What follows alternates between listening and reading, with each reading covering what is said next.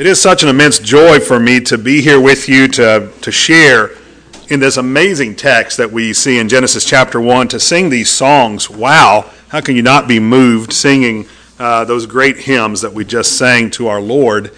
And to hear him now speaking to us and revealing himself to us. One of the things that we talked about yesterday is that in the book of Genesis, as we begin, you know, God starts the Bible with the creation account, with his nature revealed, as Paul says, his nature not only manifest to us in nature as we see all that he made, but then revealed specifically to us, as the Hebrew writer points out, by faith we know that the universe, the worlds were made, were framed by the Word of God. God tells us how he made all of these things. And so he's given us special revelation of himself.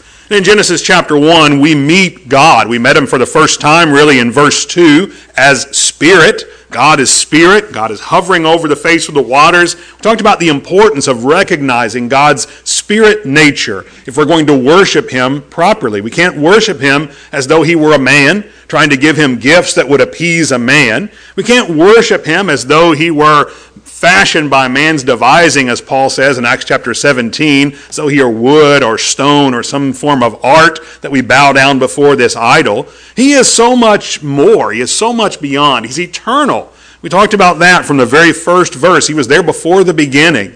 He has no end. He's spirit in every sense. And his spirit, his spirit nature, means that what he wants really is a relationship with that part of us that also is beyond just the physical. And so we've got to learn who he is so we can know how properly to approach him. So in Genesis chapter 1, as we'll be going through today, we're looking at the nature of God. We'll be in just a moment reading from verse 6 through verse 25, not all at once, but we'll break it up and look at that. We'll see God and his nature. And later today, we'll look at the nature of man as we go on from Genesis 1:26 through chapter 2:7. That is the plan for today, at least. We'll see the nature of man as God makes him, and then as He puts him in the garden. In our look tomorrow, starting at chapter 2, verse 8. And then we'll see the problem that comes, the nature of sin, as we look at Genesis chapter 3, and then what sin does to the world on Monday night as we look at a, at a world ravaged by sin in Genesis chapter 4. In the first four chapters of Genesis, we have these foundations Who is God? Who am I? What is sin? And what does sin do? And in those, we get a glimpse of God's plan and how He's going to, to take care of the problem that we find out that we are the ones who brought on in Genesis chapter 3 that's sort of our outline for these next few days. Thank you so much for being willing to come. We are going to try to stay more in the text now. Last night's lesson was sort of setting up the need for going back to the text here. So today we're going to spend a lot more time in the actual text. So I invite you to open to Genesis chapter 1 with me. We'll begin reading here verses 6 through 13. As we got through the first five verses, we've learned about God's eternal nature. We learned about his spirit nature. We've seen these three issues that he's going to be dealing with through this, this week of creation. There is the formlessness or the chaos. There is the void or emptiness, and there is darkness. And we've actually already seen him speak light into the darkness and take care of that, that first, uh, that last issue in the order here, but the first one that he deals with. As he then separated light from darkness and called the light day and the darkness night, and there were evening and morning. So now let's pick up in verse 6. We're going to watch as he works on the formlessness and the emptiness. This is God's power in creation. Verses 6 through 13. Then God said, Let there be a firmament in the midst of the waters, and let it divide the waters from the waters. Thus God made the firmament and divided the waters which were under the firmament from the waters which were above the firmament, and it was so. And God called the firmament heaven. So the evening and the morning were the second day. Then God said, Let the waters under the heavens be gathered together into one place, and let the dry land appear. And it was so. And God called the dry land earth, and the gathering together of the waters he called seas. And God saw that it was good. Then God said, Let the earth bring forth grass, the herb that yields seed, and the fruit tree that yields fruit according to its kind, whose seed is in itself on the earth. And it was so. And the earth brought forth grass, the herb that yields seed according to its kind, and the tree that yields fruit, whose seed is in itself according to its kind. And God saw that it was good. So the evening and the morning were the third day. So we've seen two more days of this creation week. Again, God begins all of this by speaking. He said, Let there be light, and there was light. Here, God speaks again. He says, Let there be a firmament. Some of your versions have the word expanse. I like that better, actually. I was telling uh, Jim this morning, I'm reading from the New King James. I'm actually switching over in my own reading to the English Standard and the New American Standard. They handle the translation a little bit better, but I'm used to the New King James, and so I'm going to stick with it today for today's lesson at least. Let there be a firmament in the midst of the waters. So there's this expanse that's between waters. And it's going to do something. Verse 6 it's going to divide waters from waters. Again, there's a better word than divide. Some of your versions will have the word separate. And that's actually the word that's being used here. Divide has a negative connotation, at least in our English. It sounds like you're, you're making things worse. You're separating things in a bad way. But to separate, to make things distinct, that's what God does. And it's the root of the concept of holiness. God, by his holy nature, he is so separate from us, will actually make the things that he's creating to have a separate and distinct function. And we'll see that over and over again, right down to, we'll see in chapter 2, the function of male and female. There's a distinction made, and God made that distinction. But here, it's a distinction as he separates waters from waters. And it's interesting when we look at verse 7, what waters is he separating here? I'm asking these as questions, and feel free to answer. I want this to sort of be open. Uh, this is the way I would study this at somebody's table. So if I ask a question, feel free to answer it. This is not the same as a sermon on Sunday. So if you if you want to answer, feel free to do that. So what is what kind of waters are being separated in verse seven there? Waters below from what waters? some waters below, and some waters then where? Above. And it says from the waters above, the waters which are above the expanse. This is kind of strange. This expanse we find in verse 8 is what? What's the word he uses to call it? Heaven in some versions, really the word here means sky. Let's talk about that for just a second because that's kind of confusing. Is it heaven or is it sky? Yes. the, the Hebrew's word for heaven, and the, and, the, and the Portuguese, they do the same thing. We sort of do this in English, but not as much. We've got more distinct words. But the Hebrews are really a language poor. Uh, it's really a language poor language, if you will. It's a word poor language. And so they'll recycle things. You may have heard the phrase holy, holy, holy. we would say holy, holier, and holiest. But they would say holy, holy, holy or holy, holy. they're, they're using the same word again to repeat for emphasis. We just tack on an ending that means it's more than that, and it's the most of that. So they do that with the word heaven as well. So you've got heaven, which by itself just means sky. When you talk about the heavens, which we do that sometimes, we're talking about outer space. And then when they talk about the heaven of heavens, they're talking about a spiritual sort of realm. That's where God and, and the, the spiritual celestial beings are. So this heaven, in the singular sense, and the New King James actually got this right here, just means the blue sky. But it's saying there's water below and water above the blue sky. How is there water above the blue sky? What in the world is that? Thank you. It's pretty easy when you think about it, but at first it sounds confusing. How can there be water above? These are clouds. In fact, God is reserving these clouds up there for some special purpose He has in mind. We'll find out about that in Genesis chapter 6 through 9. There's a flood that's going to happen, and all that water is up there for a purpose. Peter talks about that, by the way. He says the world that then was was reserved under judgment underwater. The world that is now is reserved under judgment by fire. But he's talking about this reservation of water. God had put that there, this cloud cover that's completely there. And God has now separated or divided these two types of water the water above and the water below. And so he names those, he separates them, names them, calls the firmament heaven or sky, and that's all he does. Evening and morning, the second day. There's an important thing that he's already established here. Science would call this the water cycle. We see that happening already here. There's light and warmth, because the light that God has created here also brings warmth. We sang about that actually in the, the song from Francis of Assisi there. And so there's the light and the warmth that come in, and the waters that are below are evaporating and creating these waters above. God is establishing something that is absolutely essential for human and plant life this water cycle. God has, has made that in two days. He's not explaining this scientifically. This is not a science book, but he is relating things in a way that science ought to be able to go back and examine and discover. And that's exactly what we find. There is no discrepancy between science. Science is observational, by the way. Science looks at things, sees how they work, and then starts to make hypotheses about how this might continue to work. Occasionally, we see things wrong, don't we? If I can't see all the way around the corner, I might see part of something and think, hey, I know what that is. And then when I see the rest of it, oh, that's not what I thought it was. That happens all the time. And science is observational. The problem with scientists is they think they see it all, they claim to know it all without having seen the rest.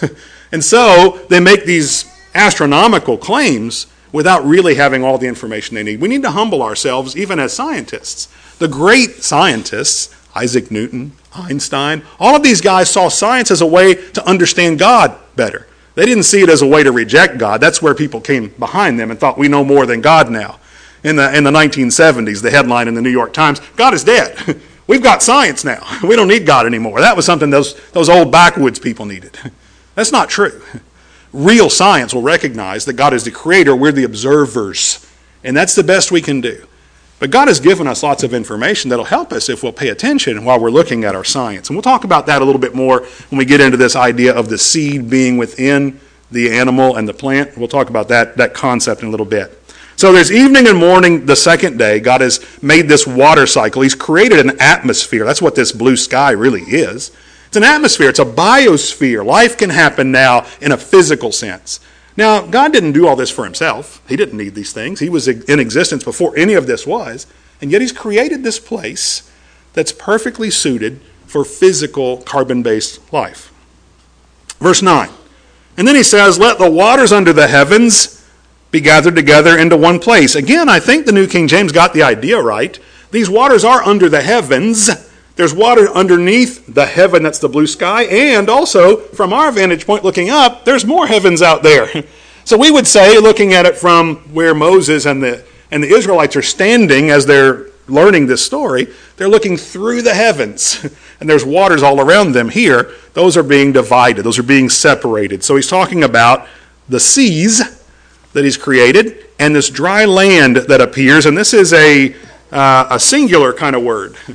Now, science will say, well, there was Pangea, and the Bible doesn't talk about Pangea, so the Bible must be wrong. Well, I think the Bible does talk about Pangea. I would disagree with science about why Pangea no longer exists. I think Genesis 6 through 9 explains really well why Pangea no longer exists, but I can look at the coast of Africa and the coast of Brazil, and they fit together pretty nicely. There is a consistent geological line from the Appalachians all the way up through England and into Scotland, where those used to fit together perfectly. There's things that are undeniable about observational science. The question is, how did they get from where they were to where they are now?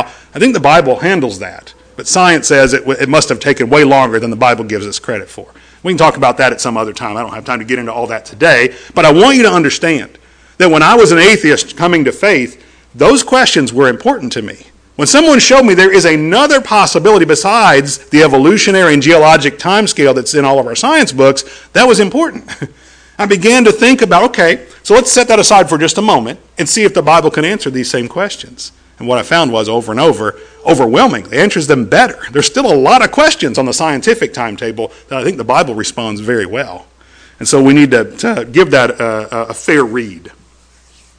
So, let the waters be gathered together into one place, and let the dry land appear, and it was so. God names then the dry land, calling it earth. And the gathering of the waters he calls seas. Again, some people may have a, a, discrepancy with that. You know, there's all these waters around, but it's really just one body of water. Well, it is if you look at the globe. It's just one body of water, but don't we call it the Pacific Ocean and the Atlantic Ocean and the Indian Ocean and what? I mean, it's all connected. God called it seas. Seas are named regionally. We don't even call the, the Sea of Galilee as the Sea of Tiberias or Lake of Tiberias now. Those names you see it changing even as you look at your maps in the Bible from time to time. Seas and local areas of water are named by the people who live there. They give significance to those names. Then other people learn those, and that's what they call them for a few generations. Then a while, they're changed again. Sometimes they last longer than others. But God just sort of said all of those waters are going to be the seas. Depending on where you live, you'll know it by a different name. But God gave this generic term to it. And again, we see that God, as He observes all this, He saw that it was good. All of this is kind of interesting. What do we see God doing with this uh, formlessness? He's giving it order. Even the water cycle, that's orderly. We can always expect it to do that. Water is going to evaporate, it's going to get heavy, it's going to rain down. It's going to evaporate, it's going to get heavy, it's going to rain down. It's a water cycle. We can trace the water cycle. We can even sort of calculate when it might rain somewhere because of how much evaporation has happened and how much the water temperature and air temperature are. We can sort of figure out when rain's coming. Not always exactly, but we got an idea. Science sometimes gets it wrong, right? We're observing. But we can calculate, we can guess. That's because God set up order. And we see that kind of order. And then when we get to verse 11, God said, Let the earth bring forth grass. Now, on the part that's dry, and really even under the waters, we'll find out later, he is starting to produce living things. This is an herb that yields seed, and a fruit tree that yields fruit. And all of this is according to its kind. It has its seed in itself. It can generate the next generation. That's where that word comes from. It can make the next generation of itself. And it was so because God said that that's the way it should be. I want you to pay attention to this law that he establishes here. It's interesting that in verse 11 and verse 12, it's almost repetitive. It's after its own kind. It's after its own kind. The fruit after its own kind. The seed in itself after its own kind. Why would God be so repetitive all of a sudden? He's establishing a law. And pay attention to that law because it's so important, we're going to see it again.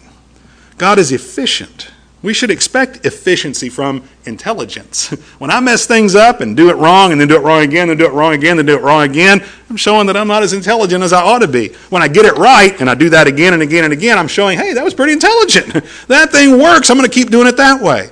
God over and over shows intelligent design.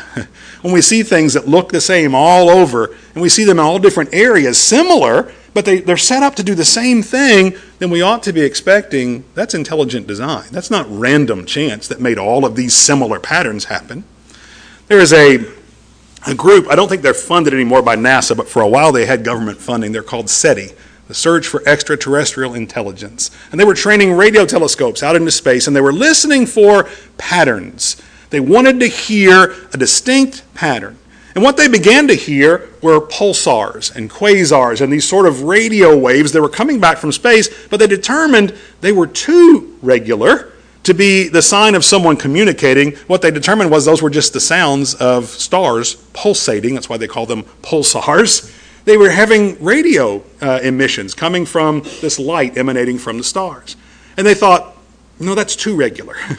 It's actually a pattern. It's, a, it's an intelligently designed pattern. God designed that. But what they wanted was something more like there was a movie a few years back called Contact, where all of a sudden they get a signal that's all the prime numbers in sequence. All the prime numbers only. That means somebody's thinking and they're sending a message. Where do prime numbers come from? They're just random chance? I would say somebody was thinking, who organized what we call mathematics, which we discovered, by the way who organized the mathematics behind what we call music, which we discovered, by the way. We didn't invent that. We manipulate it, we move it around, we use those, those octaves to our advantage, and we use math to our advantage, but we discovered it. We didn't invent it.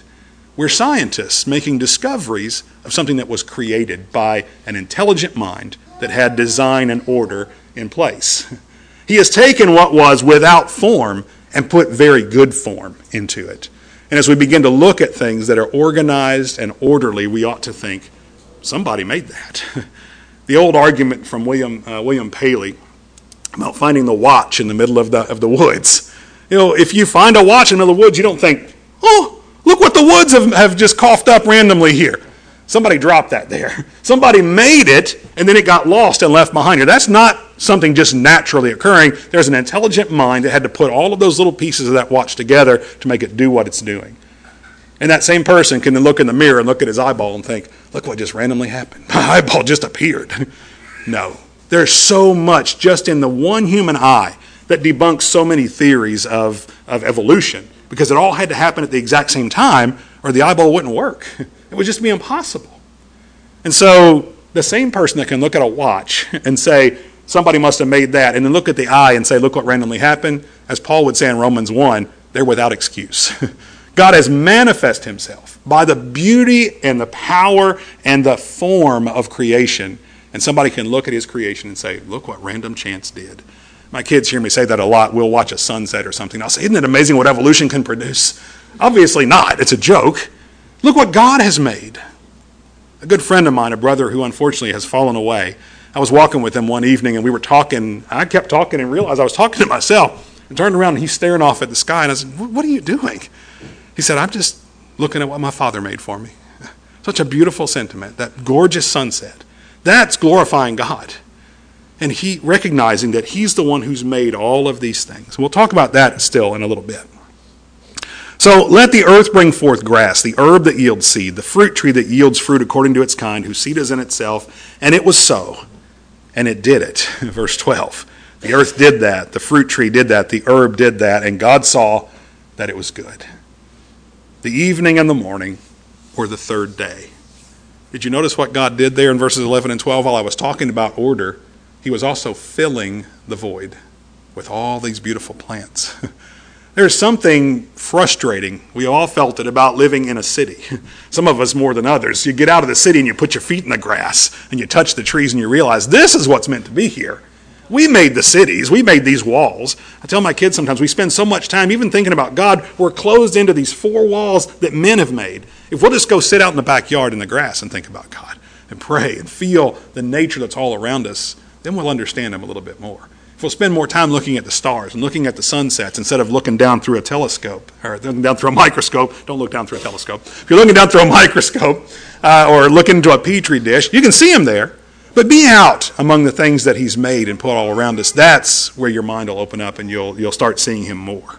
God put all that there and He just filled that emptiness with plants right now. He's not done yet. The next text we're going to read, verses 14 through 19, is my favorite part of Genesis 1. I think we see purpose in this next text. And I want you to consider that what God is doing here has two things in mind. He's going to be filling in form, He's also going to be filling in emptiness. We're going to see both of those at work in this, in this text here. So look with me at 14 through 19. Then God said, Let there be lights in the firmament of the heavens to divide the day from the night, and let them be for signs and seasons and for days and years. And let them be for lights in the firmament of the heavens to give light on the earth, and it was so. And God made two great lights, the greater light to rule the day, and the lesser light to rule the night. He made the stars also. God set them in the firmament of the heavens to give light on the earth, and to rule over the day and over the night, and to divide the light from the darkness. And God saw that it was good. So the evening and the morning were the fourth day. this is a text that I struggled with when I, when I first came to the Lord. I was scientifically minded. I was thinking about uh, this concept of how did light get to Earth if I know that the Andromeda galaxy, it's the closest galaxy I can see with the naked eye, or the furthest thing I can see with the naked eye, it's 2 billion light year, 2 million light years away. I was an astronomer for a short time. And so that's when you can see with the naked eye, but it may not even be there anymore. It took 2 million years for that light to get here, so who knows. So I thought the Bible had a problem, and people who teach that the Bible shows the earth is only a few thousand years old because that light took two million years to get here. So this earth has to be at least two million years old, right? Probably older, since there's other stuff out there.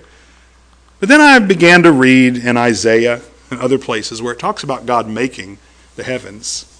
And the first thing we need to remember is God already made the light.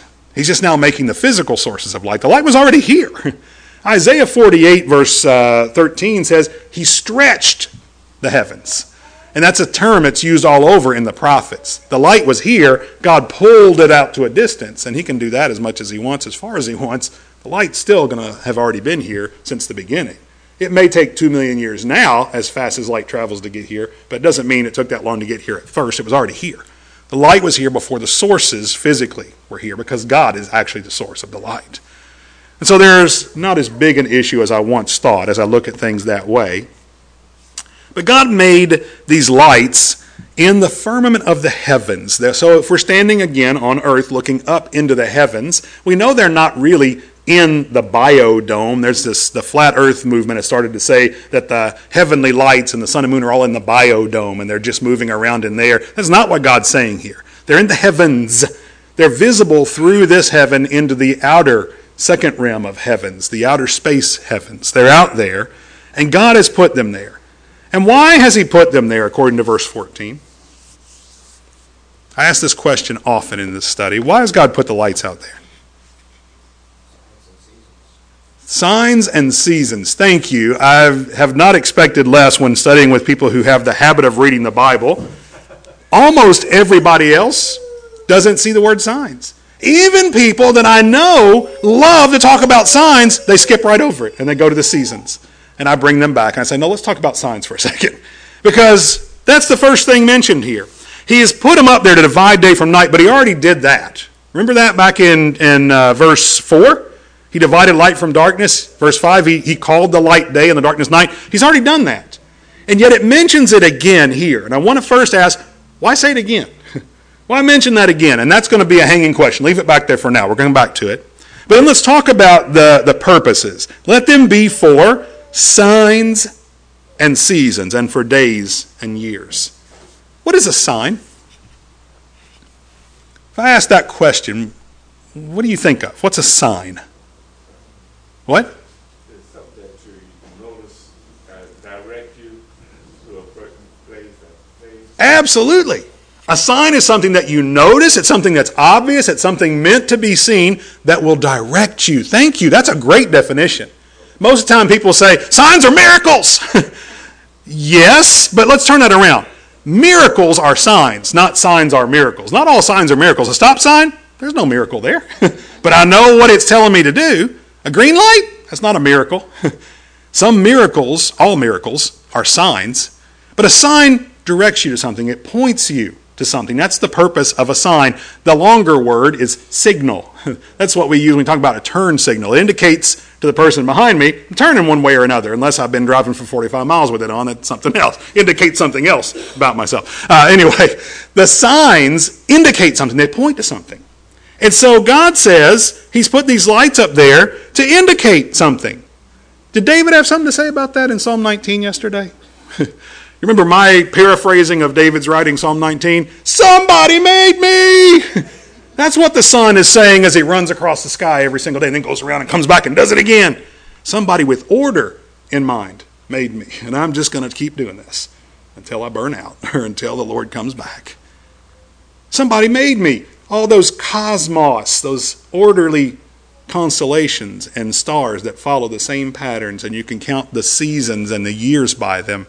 It's because God's put this astronomical clock up there. Somebody made me. That's the sign. God put them up there for signs. There's something else that God will do using these signs, and he'll make that a little more clear in verse 16. He made two great lights, one to rule the day and one to rule the night, and he made the stars also. So, how in the world does the sun rule the day? or govern is really the word here. How does the, the, the moon govern the night? It does define it, yes. So again, God already did that, didn't he, back in verse 5? So why do it again? Keep that question back here. We're coming back to it, but thank you for that. How else? All right, forget we have electricity. How important are the sun and moon? Source of light, so we can see that. What did Jesus say about the day when he's when he's healing a blind man in John chapter 9? Yeah, we got we must work while it is day. The night's coming when no one can work. Why not? Well, there's no light. There is now. But in Jesus' day, there is no light at night. You couldn't work by a lamp or a candle. And they burn out eventually. That the foolish virgins figured that out, unfortunately. So we have the, the sun that governs our ability to work during the day. And the moon is there because there's things that need to be done at night occasionally. We've got the moon to govern that kind of work. But they sort of govern in that sense, and God put them there for that. God is showing that there is order even in darkness of night, that there is the light of the stars and the light of the moon there. When Jesus talks about hell, how does he describe hell? Thank you. Most of the time it's fire and brimstone, but just as much, it's outer darkness. There's no light there. There's no semblance of God's government in hell. That's what makes it hell. It is absolute chaos and destruction and darkness. It's outer darkness. It's where there is no light whatsoever. And yet, the revelation description of the relationship with the Lord in heaven, what's the description?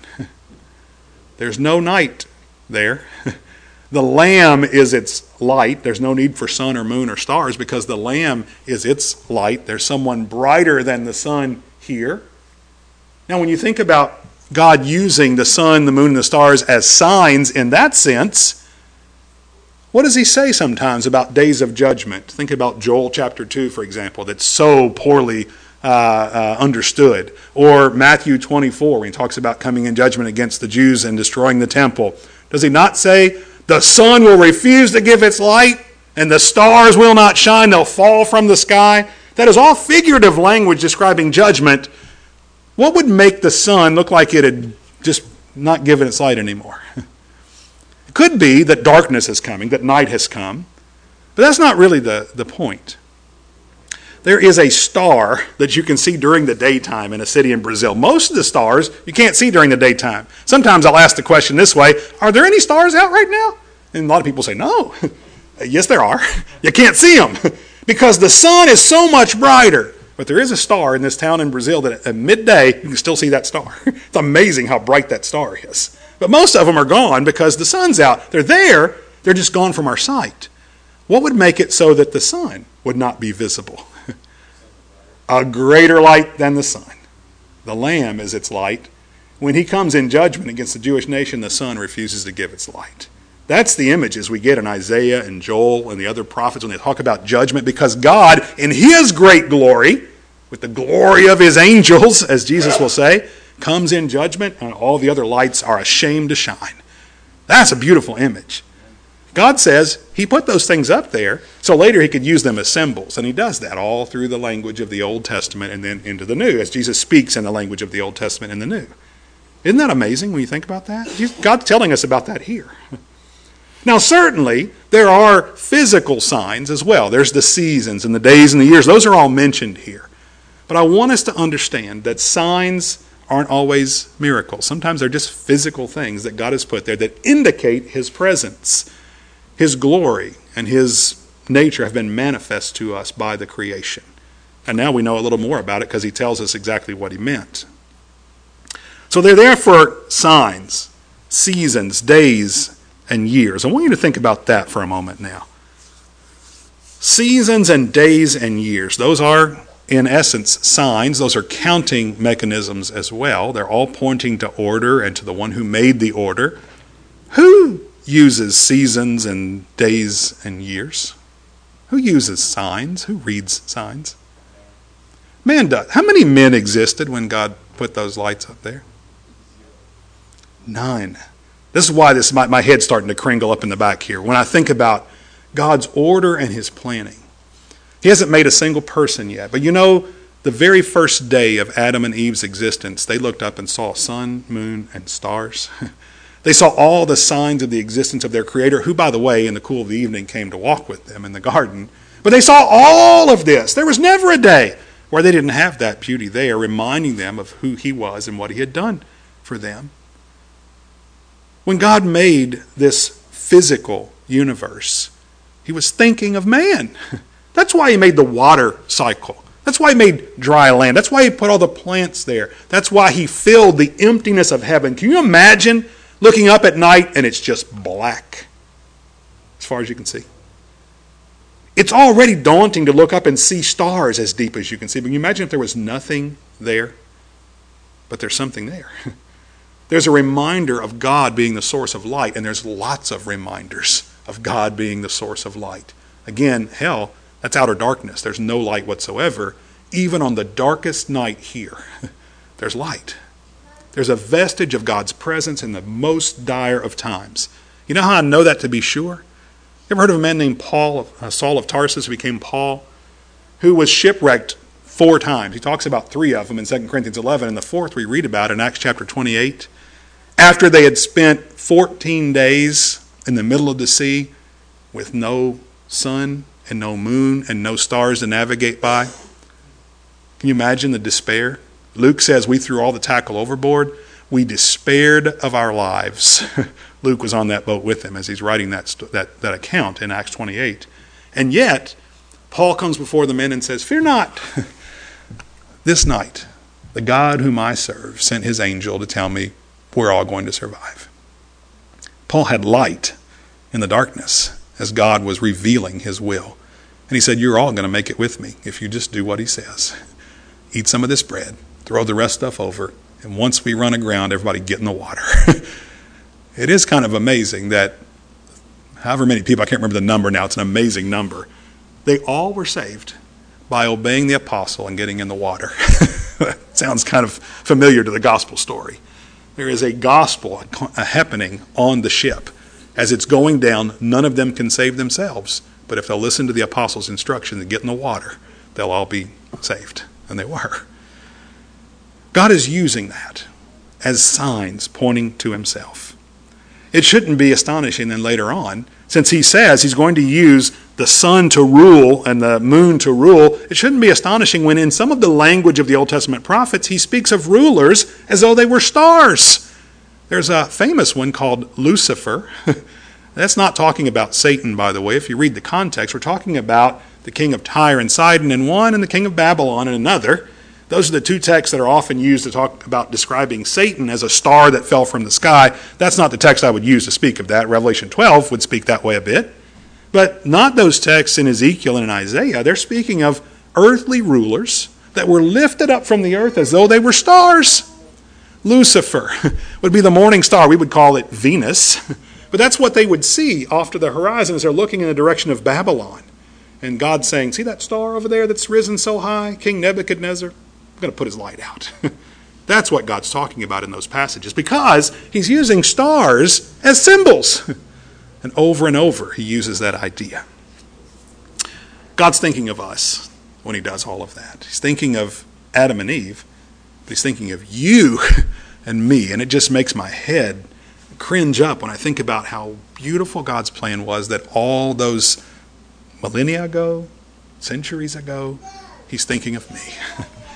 And I can look up and see that same sun that Adam and Eve saw, the same moon that they saw, that Abraham, Isaac, and Jacob saw. He is the God of the living and not the God of the dead. And I can see the same signs that he gave to them. What a beautiful thing to consider. The evening and the morning were the fourth day, but hold on a second. he just now made the sun and the moon, so how long were those first three days? and here's where you get these questions that come in. Well, are we talking about millennia there? Are we talking about these epochs? In which there was all of this death and decay and disorder and these things growing up and evolution happened and then finally God made the sun, the moon, and the wait a second. that can't be right. The sun, the moon, and the stars were there during all these epochs, right? I mean, surely. So this fourth day when he does this and the light was there, and how do we count these? He's using the same expression to describe a day, evening and morning. On the fourth day, when there's sun and moon that can count 24 hours for us, the same expression that he used on the other three days. I think biblically, he's indicating these are literal 24 hour days. The evening and the morning were the first day. The evening and the morning were the second day. The evening and the morning were the third day. So the evening and the morning were the fourth day. And we'll see that another time through here at least. God is describing things in the way that we understand them. He wants us to understand what he's done, and so he uses our language. But he's not embellishing anything here. This is what happened. Jesus later on talks about God making the earth in six literal days. this is not something that's up for debate, biblically speaking. It's something that men who have tried to cower to science have decided they have to do to make it fit with the scientific timescale. God doesn't have to worry about the scientific time scale. He's going to do things His way. Science needs to observe and make sure they're being careful about their observations. Let's look at 20 to 25 to finish out this first part of the text today. then God said, Let the waters abound with an abundance of living creatures, and let birds fly above the earth across the face of the firmament of the heavens. So God created great sea creatures and every living thing that moves, with which the waters abounded, according to their kind and every winged bird according to its kind. And God saw that it was good. And God blessed them, saying, Be fruitful and multiply, and fill the waters and the seas, and let birds multiply on the earth. So the evening and the morning were the fifth day. Then God said, Let the earth bring forth the living creature according to its kind, cattle and creeping thing, and beast of the earth, each according to its kind. And it was so. And God made the beast of the earth according to its kind, cattle according to its kind, and everything that creeps on the earth according to its kind. And God saw that it was good. So, in that last text, I asked you to think about why, if God already did this, did he do it again? And now we see when he makes the animals, both days that he's making animals, he uses a same law again. One that he already used when he created the seed in the herbs and in the fruit trees and in the grass, after its kind. If you were paying attention, how many times did he say according to its kind from verse 20 through verse 25? Did you notice? If you had to guess, how many times would you say? Seven. Isn't that incredible? Why say something seven times? because God thinks that's important. If he says it once, is it true? Absolutely. If he says it twice, is he emphasizing something? Sure. If he says it three times, you better pay close attention. If he says it seven, it's no other way. That's what it is. God, according to their kind, made all of the animals, and he said it seven times. when he made the plants, he said it two or three times. But this is seven more times. Why do that? He wants to impress upon us his order and his creation. The Levitical laws in chapter 19 and 20 will talk about not letting your animals breed together. Don't mix up your animals and don't grow your, your crops in the same field. Don't wear two different types of clothing. All of those are reminders that God separated each thing into its kind. Cotton is cotton, uh, linen is linen, wool is wool, sheep are sheep, horses are horses, camels are camels. Don't mix them all together because I want you to understand the concept of holiness. That's what Leviticus is teaching, by the way. That's the concept over and over and over. So the, the mother in Israel with her little children, as they walk through the field, can say, All of this is barley because God made barley according to its kind. All of this is wheat because God made wheat according to its kind. And then she can say, All of these are cows because God made cows according to their kind. And all of these are sheep because God made sheep according to their kind. Look at the object lessons over and over and over that Israel has to understand holiness, things that are separated into distinct categories. God gave them those lessons, and He started teaching them right here, over and over and over. Why do things twice? well, I mentioned the separation of day and night a second time here when you put the stars up there. Again, He's thinking of us. He did it for Himself the first time. He made those distinctions for himself. Now he's made it so we can recognize those distinctions. So we can keep things in their proper place, in their proper category. Boy, do we need these words today. Aren't there people out there trying to say, this is not what it looks like? I am not what you think I am. I'm confused, and so I'm really this when I look like this. I'm not trying to belittle people who are looking through that cracked lens and think they've seen what is true, but their lens is cracked. And until God can straighten their vision out, they're going to be building their science and calling everybody else science deniers, building their science around faulty observation because somebody has verified what they think they saw, and so now they believe what they want to believe. Instead of looking to see what is the truth.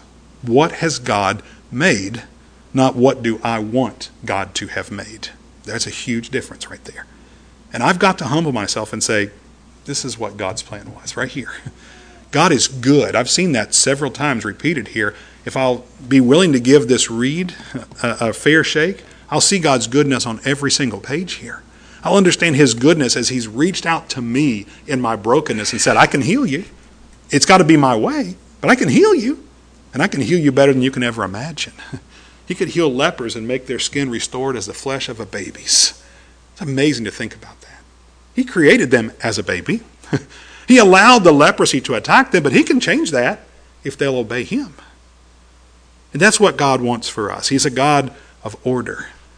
He's a God who fills in the emptiness, the emptiness of space with all that light, the emptiness of the earth with all those plants, with teeming creatures, birds flying everywhere, giant sea creatures and small and all of the little things that are walking all over the face of the earth. God made every single one of those to fill in the emptiness. There's not a corner of this earth you can go that you're not going to find something there that God put there that's alive and teeming. Even as you begin to look through that microscope in a drop of water and you see a planet's worth of life in a drop of water. It's amazing. It's amazing. This is the God that we serve, whose nature it is to be orderly. Now, I want you to think about this for just a second because when I bring this point up and we look out our window and we see the mess that this world is, we begin to blame God. How can you say God's a God of order? What I see is disorder. A funeral car just went by. somebody died. That's not order, that's disorder. I just heard about somebody who got shot. That's not order, that's disorder. A good friend of mine has cancer. That's not order, that's disorder. Why? Do you tell me God's a God of order and a God of love if all I see is disorder? We're going to find that when we get to chapter 3. When you think about God speaking, He's giving order through His commands as He speaks the universe into existence. And He orders that all plants be according to their kind, and all animals be according to their kind, and that the sun, moon, and stars follow their courses exactly, and that the water cycle happens as He planned it to happen. As He does all of that, as He gives order to His creation through His commands, the creation responds and does what He said except for the part we're going to see in our next lesson. There's one part of creation that says, hold on a second, I don't think that's the way it ought to be. so if a military general is giving orders to all his soldiers, he's got them all lined up in a row, and he says, march, march, and they start marching, he says, turn right, and one guy says, I don't think that's the way it should be. One guy decides to go straight, and everybody else turns right. What's going to happen? Everybody this side of that guy is also going to be messed up. It's not just him Leave him alone. Let him have his sin. Let him do what he wants. He's not affecting anybody. Yes, he is.